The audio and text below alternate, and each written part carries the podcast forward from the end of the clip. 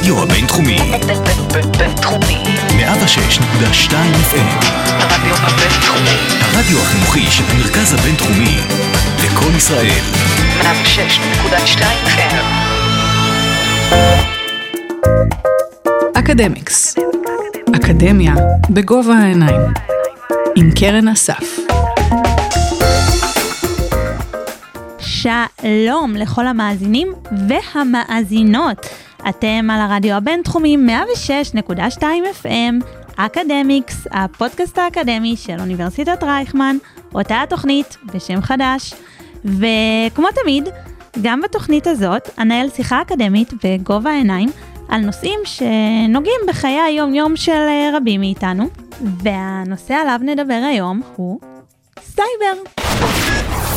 השעון מתקתק, אך הזהירה היום קבוצת הפצחנים בלק שדו את בעלי אתר ההיכרויות אטרף לקהילה הגאה, ועימה, אם לא תשלמו מיליון דולר בתוך 48 שעות, נדליף את מסד הנתונים. רק באחרונה עמדה NSO הישראלית בלב סערה אחרת. בתחקיר חובק עולם בעניינה נטען כי החברה סייעה לממשלות לרגל אחר עיתונאים ופעילי זכויות אדם באמצעות תוכנת הרוגלה שלה פגסוס. I was wondering uh, how disappointed are you by the US decision to blacklist uh, NSO? NSO is a private company. It is not a governmental project, and therefore, um, even if it's designated, it has nothing to do with the policies of the Israeli government. לפנות בוקר מגלים אנשי בית החולים הלל יפה בחדרה שהם נתונים למתקפה.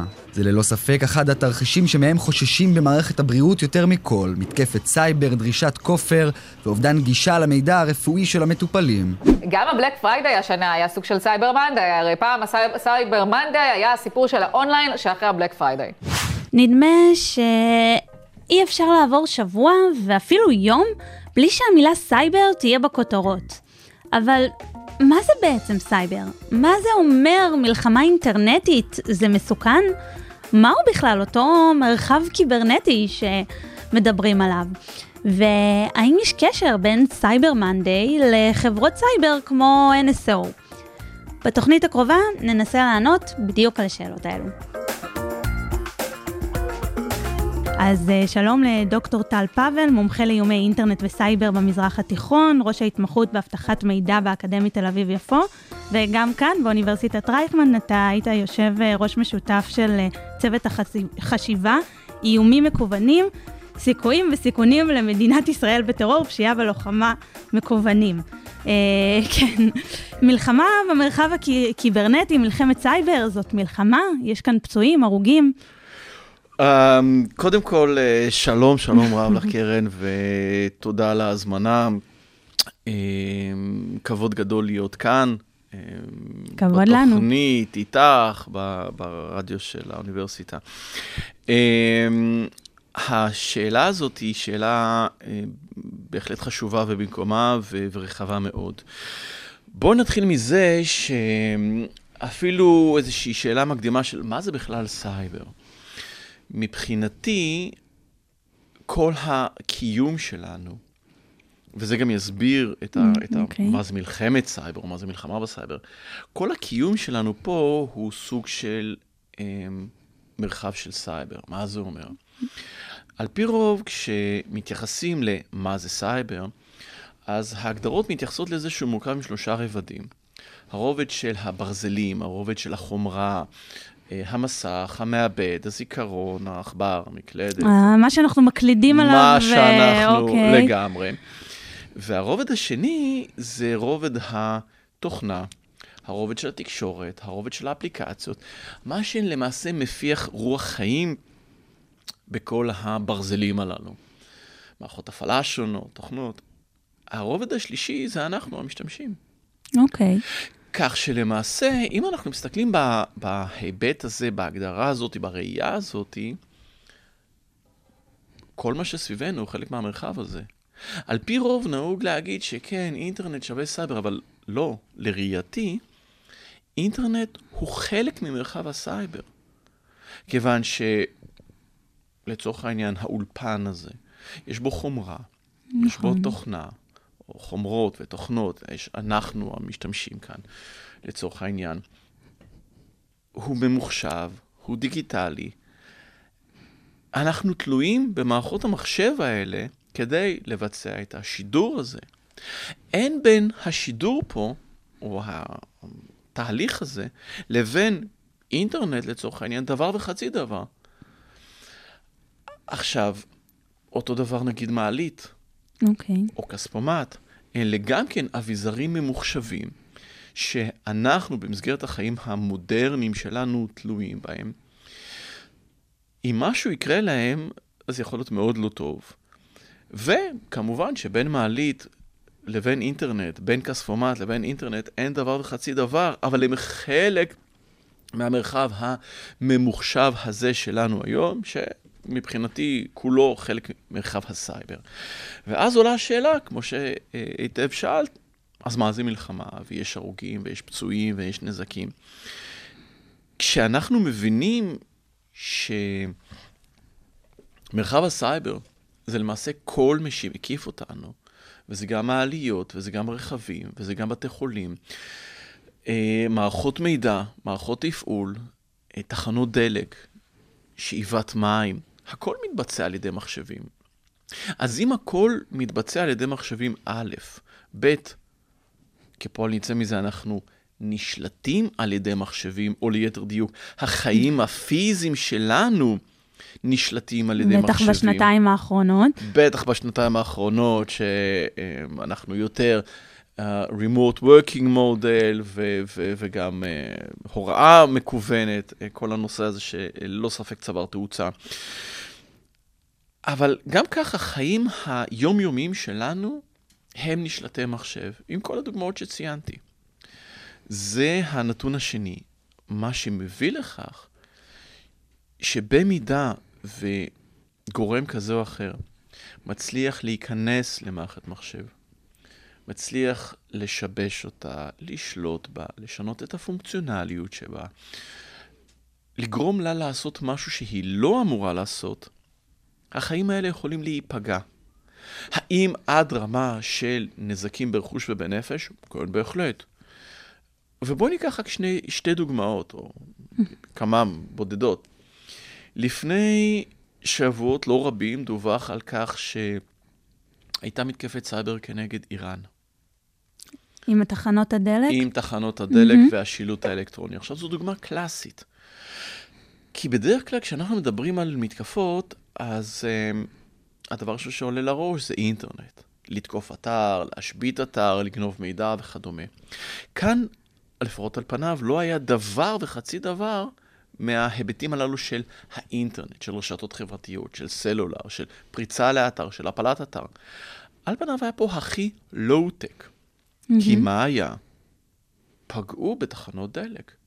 שיבשו את היכולת להשתמש בתשתית קריטית שכזאתי, לפחות לפי הטענה, ברחבי המדינה. אז אין כאן שום דבר שעל פניו הוא אינטרנטי, הוא הייטקי, הוא אה, אתרי, אתרים, סלולר, רשתות חברתיות, דברים שהם נראים לנו מאוד מתוחכמים.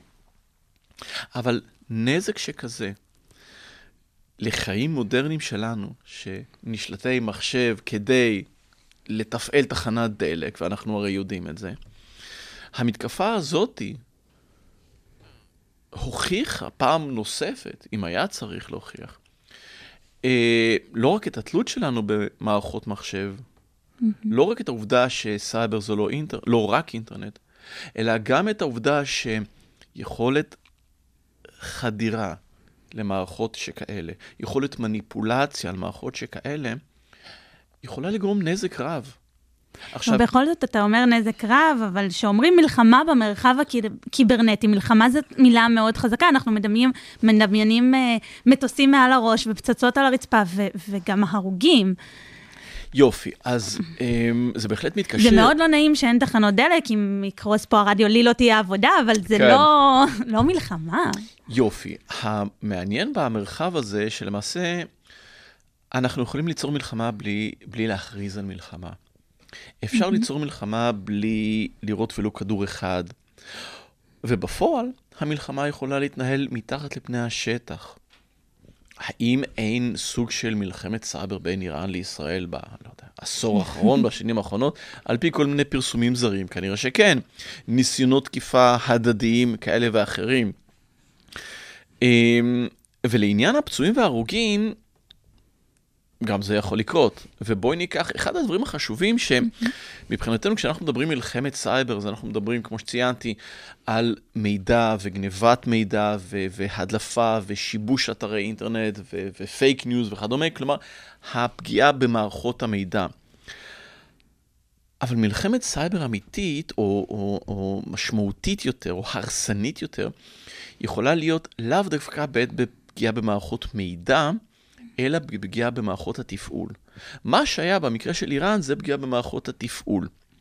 האם יכולים להיות כאן הרוגים ופצועים? במקרה של תחנות דלק אולי לא, אבל במקרה של אחד האירועים הנוספים שהיו בהקשר הזה של תחנת הדלק באיראן, היה, אמ, הייתה השתלטות על שילוט אלקטרוני ברחובות או בכבישים המהירים, mm-hmm. ושמו שם מסרים בגנות המשטר, יהיה אשר יהיה התוקף. שווי בנפשך שיש שילוט אלקטרוני, שכזה, ששמים אותו נגיד בגשר שנמצא בבנייה, ובמקום אה, אה, אל תיסעו מפה, אלא תיסעו מכביש אחר, ינתבו את כל האנשים לגשר שנמצא עכשיו בבנייה, ותאורטית אנשים יכולים אה, לתת גז ובדיוק, אה, ליפול. השאלה היא מה אתה עושה עם זה. Um, היו טענות uh, שאיראן ניסתה לתקוף uh, uh, מערכות מים בישראל. אם גורם כזה או אחר מצליח להיכנס למערכת מים, למהול קצת יותר או הרבה יותר, לצורך העניין נגיד כלור, או יהיה אשר, החומר, יהיה אשר יהיה החומר, בתוך המים, ודרך אגב בארצות הברית נטען שעם אצבעות שהופנו לרוסיה, שזה מה שרוסיה ניס, ניסתה לעשות. כלומר, פגיעה בתשתיות קריטיות, בין אם זה מערכות מידע ובין אם זה מערכות תפעול, יכולה לא רק לשתק מדינה, אלא לגרום לנזק ברכוש ובנפש. בואו ניקח את המקרה של הלל יפה, ששם הנזק לא היה למערכות תפעול, אלא למערכות מידע. כי מה שם היה? לפי הטענות, בית החולים מותקף במה שנקרא כופרה. ransomware. קשור ביטקוין אה, כדי... אה, כן, למרות שאפשר להטיל ספק האם הכוונה שלהם הייתה באמת פלילית לצורכי פשיעה, לצורך כסף, או שהמטרה הייתה לגרום נזק. אמ, מה שהיה במקרה הזה, אמ, זו מתקפה של כופרה. מה זה כופרה? אמ, כופרה זו תוכנה שברגע שפתחנו קובץ שאנחנו לא אמורים, פתחנו קישור שאנחנו לא אמורים, נכנסנו אולי לאיזשהו אתר זדוני, יצא סוג של שד מהבקבוק.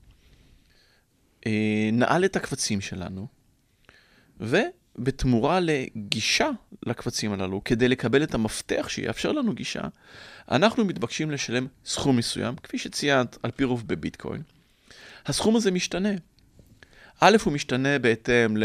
אם זה אדם פרטי, בית חולים או עסק כזה או אחר, וב', משתנה כפועל יוצא של משא ומתן. Mm-hmm. ראינו במקרה של הלל יפה, אני חושב, או שירביט, שדרך אגב שני המקרים בוצעו על ידי אותו שחקן, אה, שהם איימו, לא תשלמו לנו עד תאריך מסוים, אז זה יהיה מיליון דולר, אחרי זה שני מיליון דולר, שלושה וכן הלאה.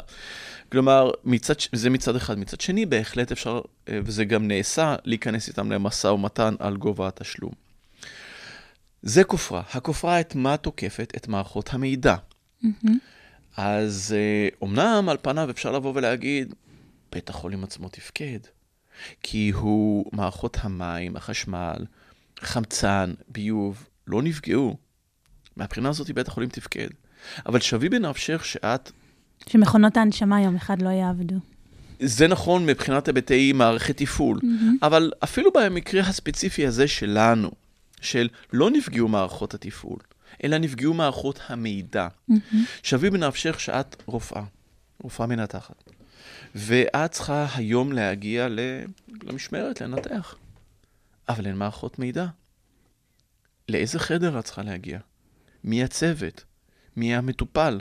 מה הבעיה של המטופל שצריך... בדיוק, אה, מה צריך לעשות לו? מה הבעיה? מה הרגישויות שלו? אין לך את כל המידע הזה. האם ייתכן שניתוחים בוטלו? ייתכן. האם אולי, ואנחנו לא יודעים את זה, זה עלה בחיי אדם? יכול להיות.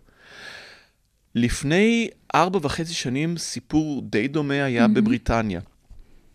אה, תקיפה של מערכת הבריאות, לא בית חולים אחד, אלא מערכת הבריאות בבריטניה. שם דווח דבר דומה, מתקפת כופרה. לא מתקפה על תשתיות קריטיות. הבית חולים מבחינת התשתיות שלו עבד, מערכות התפעול עבדו. מערכות המידע נפגעו. הדיווחים היו שבערך 2,800 ניתוחים בוטלו. האם ייתכן שכתוצאה מכך היו נזקים בנפש? יכול להיות, נקווה שלא. כלומר, לא בהכרח שאם יש נזקים ברכוש, אה, כלומר שהיעדר נזקים ברכוש זה גם היעדר נזקים בנפש, זה דבר אחד. ודבר שני, אה, מי עומד מאחורי התקיפה הזאת? האם יש גורם שנטל אחריות? האם נורתה פה ירייה? האם עבר מטוס את שמי בריטניה ושיגר פצצה? לא. האם אה, אה, יש כאן איזושהי הכרזת מלחמה? ברור שלא. כלומר, זו מלחמה שנמשכת שנים על גבי שנים, בין אויבים מגוונים, שחקנים מדינתיים, גורמי פשיעה. שחקנים מת... מדינתיים? בהחלט ששחקנים מדינתיים. אה, ובואי רק ניקח את הסיפור הזה שהיה כאן בהלל יפה. אוקיי. אה, אז ניתן שמי שעומד מאחורי הסיפור של הלל יפה, ודרך אגב, גם במקרה של שירביט, אם אנחנו זוכרים לפני שנה פלוס מינוס, זאת אותה קבוצה בשם Black Shadows. אוקיי, אז יש להם um, חשבונות בטלגרם שסוגרים להם והם פותחים וחוזר חלילה, וגם טוויטר. מי אלה? יכול להיות שהם כמה חבר'ה, סטודנטים צעירים, שבאים ועושים דברים שכאלה. הסטיגמה של ילד בן 13 במרתף. אה, לגמרי, לגמרי. ודרך אגב, אה, אה, מה שציינת זה, זה, זה באמת נכון וחשוב, כיוון שהעידן הזה יוצר פה איזשהו מצב של סף כניסה נמוך יותר. אז נכון שלעולם לשחקן מדינתי יהיו יכולות וכלים ומשאבים ואורך רוח שאין לגורם פשיעה אולי, או אין לאיזשהו ילד בן 13 שיושב במרתף של אימא, כמו שציינת. אבל סף הכניסה הרבה יותר נמוך. והיום ניתן ליצור, והראיתי את זה לסטודנטים, מתקפות מניעת שירות, מה שנקרא מתקפות דידוס, בלי כל ידע.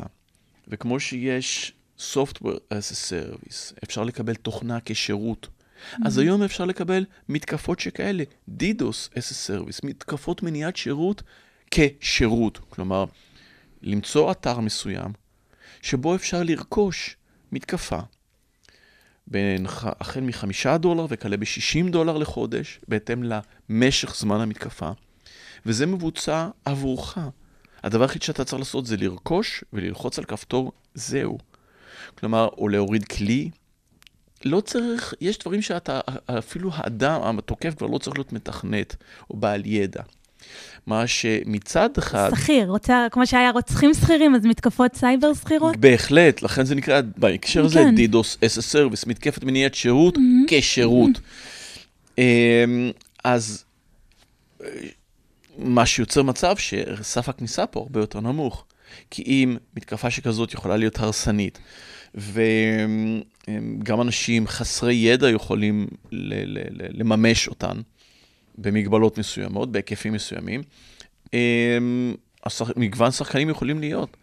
זה חוזר למקום של, אוקיי, אז מי זה אותם האקרים, ה-Black Shadows? האם אלה סתם כמה חבר'ה, סטודנטים או צעירים? שבאו וקצת אה, שיחקו ואולי אה, זה יצא מכלל שליטה ואולי זה מה שתכננו, בהחלט ייתכן. האם זה גורמי פשיעה שרוצים כסף? מסופקני, כיוון שלא נראה שהכסף פה זה הסיפור. Mm-hmm. באותה מידה זה גם יכול להיות פעילות של שחקן מדינתי. רק כדי לסבר את האוזן, אה, הכנתי איזושהי אה, מצגת על אה, קבוצות כאלה נתמכות מדינה. יש בערך ידועות בסביבות 300, אם לא יותר, קבוצות תקיפה נתמכות מדינה. עכשיו, כשאני אומר נתמכות מדינה, זה לא בהכרח, אה, כמו שאמרנו, כמה סטודנטים שקיבלו איזשהו sponsorship, או יש להם את הלוגו של מערך הסייבר של מדינה מסוימת, אלא זה יכול להיות גם, אבל על פי רוב זה פעילות התקפית של מדינה. שמבוצעת במרחב הזה. ייקחו, זאת אומרת, אה, גדוד צבאי ויתנחו אותו שזה מה שהם עכשיו עושים? בערך. עכשיו, זה יכול להיות uh, יחידה צבאית, זה יכול להיות איזה מערך סייבר uh, של מדינה, אבל שלא עוסק בזה בצדדים ההגנתיים וההתמודדות עם ומניעה של, אלא שכל מטרתו לבצע פעולות של תקיפה. Uh, ויש כאלה. Um, הפעולות הללו מבוצעות כדי להשיג יתרון. במרבית המקרים מדינה לא תפעל במרחב הזה בהיבטים התקפיים כדי לצורך העניין להשיג uh, רווח כלכלי. הדבר הזה קיים כן לגבי צפון קוריאה. Mm-hmm. ואנחנו יודעים את המצב הכלכלי הלא שפיר שלהם, וזה מעניין כיוון שיש להם קבוצות, האקרים, אה, אה, או פעילות מדינתית שכזאת, שבין השאר מבוצעת כמו ארגון פשיעה כדי להשיג רווח כספי, כדי לממן את המשטר, זאת לפחות הטענה. Mm-hmm. במרבית המקרים קבוצות של מדינה, שפועלות מטעם מודיעין צבאי של מדינה, שפועלות מטעם אה, גופי משטרה או, או, או, או, או גופי ממשל כאלה ואחרים, אבל בהיבטים התקפיים, על פי רוב המטרה היא להשיג יתרון אסטרטגי. בין אם היתרון האסטרטגי הזה זה אמ, לגנוב מידע, זה יכול להיות גניבת של מידע, אה, של שרטוטים של מטוס כלשהו. יש טענה שהסינים גנבו את השרטוטים של ה-F-35 ויצרו מטוס משל עצמם. אם אני לא טועה זה J-20, אבל אל תפסי אותי במילה. עכשיו זה פשוט, כיוון שמישהו אחר כבר עשה את העבודה, מה שאני צריך לעשות זה רק למצוא את הפרצה למחשבים המתאימים, לגנוב את הסרטוטים. זה פשוט, אמרת זה פשוט. זה, זה עד כדי כך פשוט... או, אה, אז את יודעת... נשמע שהרבה יותר קל זה לפרוץ אה, ולקחת את הנייר, מאשר... בדיוק. בדיוק. אז, אה, וזה מה שזה, זה לפרוץ ולקחת את, ה, את הסרטוטים. כן, אבל התכוונתי שנשמע שיותר קל לפרוץ פיזית ולקחת שרטוט מזה, מאשר לפרוץ למחשבי צה"ל. אז תשמעי, את יודעת... יש את המשפט שאומר, where there is a will, there is a way. איפה שיש רצון, יש יכולת, ובהקשר הזה אני, אני לא אשכח אה, אף פעם. לפני שנים רבות, כשכל הנושא הזה של אה, אה, תקיפה באיראן עוד היה על הפרק, שאלו את אה, מי שהיה שר הביטחון בוגי יעלון, האם הדבר הזה באמת אפשרי? להגיע לכל אותם מתקנים איראנים, מתקני גרעין חצובים בסלע, שם, בתוך ההר, ולפגוע בהם. ואז הוא אמר משפט שאני לא אשכח אותו, שאני לוקח לעולם הזה של הסייבר. הוא אמר, מה שאדם בנה, אדם גם יכול להרוס. וזה צריך להיות הלך המחשבה שלנו במרחב הזה. כיוון שאם יש איזושהי מערכת, בין אם מערכת מידע ובין אם מערכת תפעול, שרטוטים של F-35, אוקיי? זה רק שאלה של זמן ונחישות ו- ומשאבים, עד שמי שרוצה להשיג אותם, עד שהתוקף ימצא את הפרצה הרלוונטית. ופרצה יכולה להיות דבר מאוד מאוד שולי. הטענות, אם נחזור להלל יפה, מדברות על כך ש... אחת הסיבות, אולי להצלחה או להתפשטות, היה, הייתה שהיה טלאי אבטחה שהיה צריך לעדכן, ולא עדכנו אותו. אוקיי. Okay.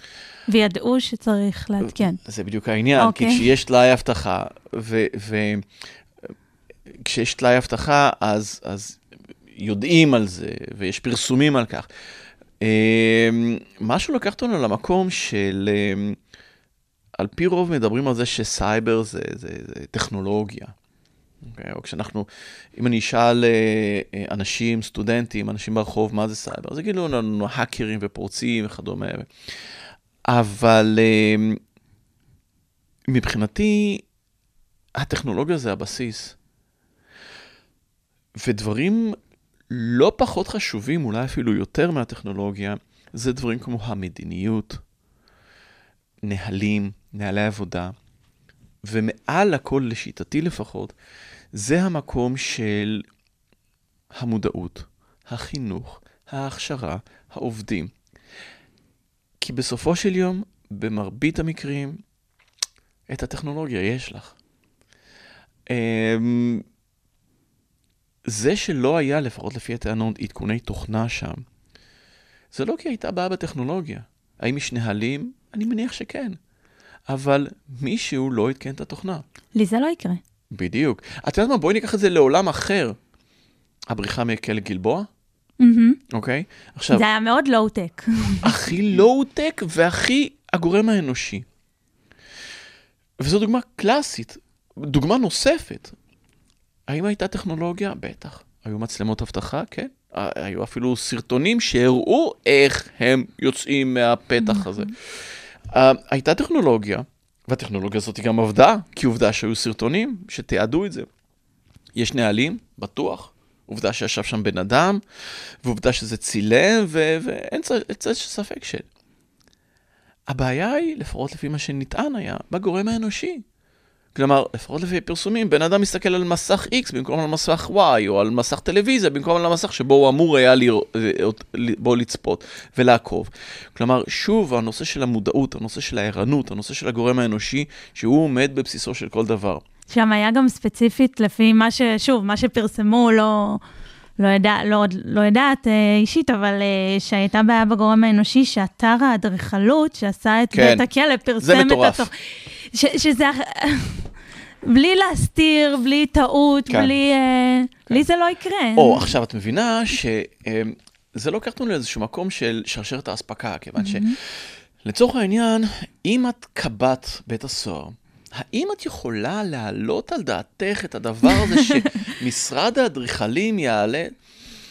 זה מסוג הדברים שאנחנו לפעמים לא יכולים להעלות על הדעת, אבל זה שוב לוקח אותנו למקום של התלות שלנו בעידן הזה. אני אתן לך איזושהי דוגמה נוספת. לפני חצי שנה פלוס מינוס, הייתה אה, פריצה לחברה בשם SolarWinds, מהמם. ששוב, מדגימה את המקום של שרשרת האספקה, אבל אם ניקח את זה למקום של הערנות והמודעות, הטענות היא, הן שגורמים, כנראה שחקנים מדינתיים, רוסיה, הצליחו לפרוץ לחברה הזאת, שמספקת שירות לחברות אבטחה וגורמי ממשל אחרים. וברגע שאני נכנסתי לשם, יש לי כניסה לאותן חברות אבטחה, סייבר, גורמי ממשל ואחרים, כיוון שהי, תחשבי כמו פרצתי למייקרוסופט. אם פרצתי למייקרוסופט, תיאורטית אני במחשב שלך גם. אה, עדכוני אבטחה וכדומה. הטענה הייתה, אני לא יודע אם זה היה רק סי- מסייע, או, שזה היה, או שזו הייתה דלת הכניסה, שאחד המתמחים בחברה, סולארווינדס, הסיסמה שלו הייתה סולארווינדס 123. זה מסוג המקרים שאתה אומר, לא, זה לא יכול זה לא להיות, יכול זה להיות." לא יכול להיות כל כך פשוט. אבל את רואה שלפעמים להגיע למידע בצורה מקוונת, זה הרבה יותר פשוט מאשר לשלוח מישהו שיפרוץ פיזית, יחדור פיזית ויצלם את זה, את המסמכים, או יגנוב את זה. וכמובן שגם ההשפעה היא הרבה יותר גדולה. אמ, וזה שוב מדגים לנו את המקום של שרשרת האספקה. החברות עצמן, לא קרה להן כלום לצורך העניין, הן היו בסדר. בואי ניקח את המקרה שהיה לנו לפני, סליחה, חודשיים פלוס מינוס, סייבר סרב, אותה מתקפת סייבר איראנית Mhm. גדולה שניתן, אטרף ומכון כן. מור.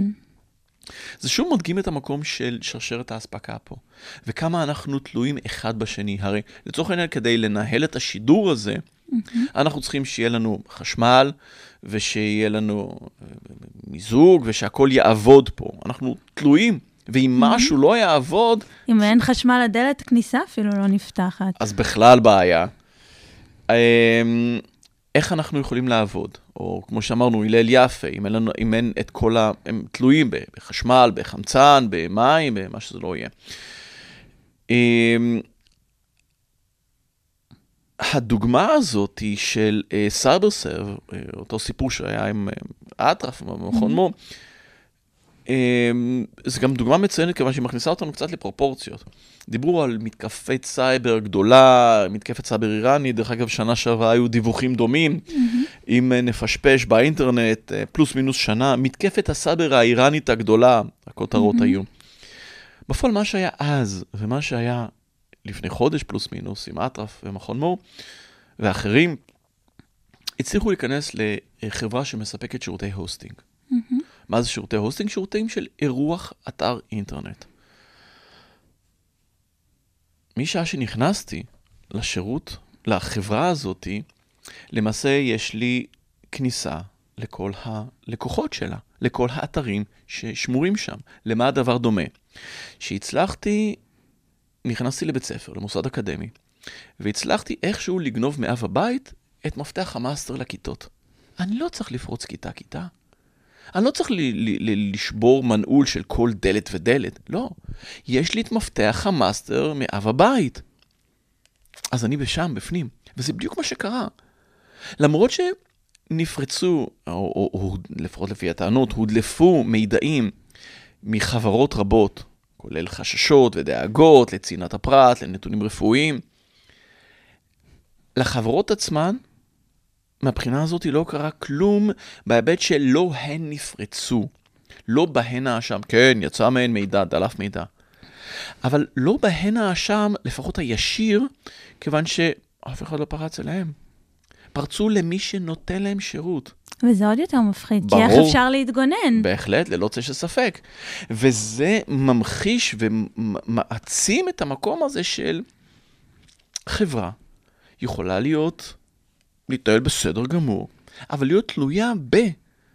ואז אותו גורם שמספק לה שירות כזה או אחר, פרצו אליו. הוא כשל. אחד העובדים שלו השתמש בסיסמה אה, אה, חלשה מדי. הוא לא יכול לספק שירות. ואז מה שקורה, שאנחנו לא יכולים לקבל את השירות הזה. דוגמה אחת לפני חמש שנים בערך, הייתה תקיפה על חברה בארצות הברית שמספקת שירות, שירות אינטרנטי מסוים, זה נקרא DNS. Uh, מה עושה DNS? כשאת כותבת נגיד um, um, IDC, ICIL, um, אז באופן אוטומטי זה מתורגם לכתובת IP. Mm-hmm. זה מה שזה עושה. אוקיי? Okay? מעין ספר טלפונים שמתרגם שם שלנו לכתובת IP, כדי שהמחשב יוכל לדעת, לדעת לאן, לאן אנחנו רוצים להגיע. התקיפה הייתה על שירות שכזה, מעין ספר טלפונים שכזה. כפועל יוצא מכך, שירותים רב-לאומיים, הכי מפורסמים שיש, מקצה עולם ועד קצהו, לא יכלו, לא יכלו לתת שירות. Mm-hmm. ואז במשך, זה, אני לא אשכח, זה היה יום שישי אחרי הצהריים, לפי שעון ישראל, מ-6 אחרי הצהריים עד חצות, אתרים ברחבי העולם קרסו מההיבט הזה שלא יכלו לתת שירות. לא כי להם קרה משהו, הם היו בסדר, אבל ספק שהם נסמכים עליו, קרס, לא יכל לתת שירות. אנחנו זוכרים את מה שהיה עם פייסבוק, שבמשך כמה... ממש לא מזמן. כיממה. ובארצות הברית זה היה, פה זה היה בערב, שם זה היה הבוקר של מאנדיי, זה היה ממש... אז הטענות, שוב, האם זה היה תקלה, האם זאת הייתה מתקפה, בואו נסתמך על הטענה שזאת הייתה תקלה. שם זה היה משהו גלובלי מבחינת אה, פייסבוק, אבל לוקאלי מבחינת זה שזה פייסבוק ונגזרותיה, אינסטגרם, וואטסאפ. אבל תחשבי על זה שתוקפים ספק אחד שמספק שירותים לחברות ברחבי העולם, ופתאום אתרי אינטרנט מקצה עולם ועד קצהו נופלים. הכותרות באותו יום למחרת בעיתונים היו, האם מישהו מנסה ללמד אותנו איך מפילים את האינטרנט? לא איך מפילים אינטרנט בארצות הברית, לא איך מפילים פייסבוק. של חברה אחת. בדיוק. לא איך מפילים פייסבוק. המתקפה הזאת, הכותרות לאחר מכן, החברה נקראת דיין, D-Y-N. הכותרות דיברו על זה שהאם מישהו מנסה להראות לנו, להדגים לנו, כיצד להפיל את האינטרנט ברחבי העולם, כי זה בדיוק מה שקרה. האם זו מלחמת סייבר? כן, זו בהחלט מלחמת סייבר, שיכול להיות שמבוצעת על ידי שחקנים מדינתיים, ו...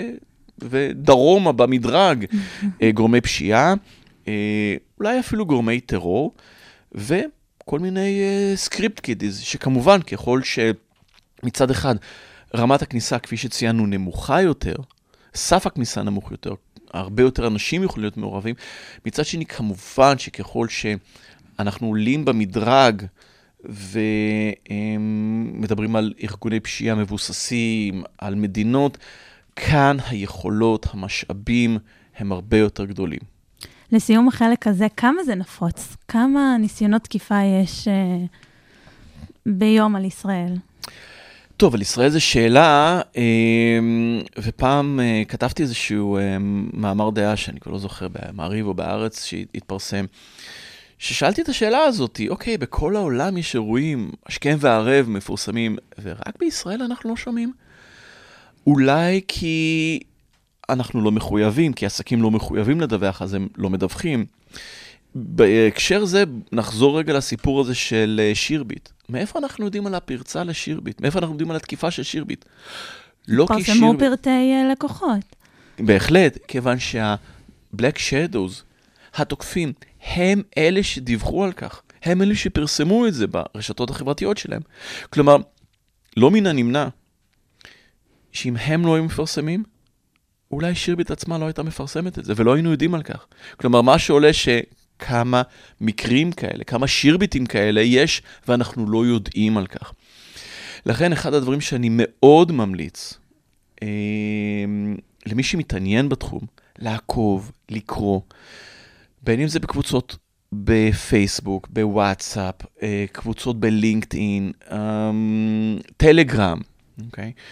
אה, יש מלא ערוצים, מלא אה, קבוצות, אה, אמצעי תקשורת, ולהבין כמה אירועים כאלה יש השכם והערב כל יום, אולי כל היום אפילו, אם אנחנו מתעסקים ברמה, בודקים ברמה גלובלית, במגוון רחב של תחומים.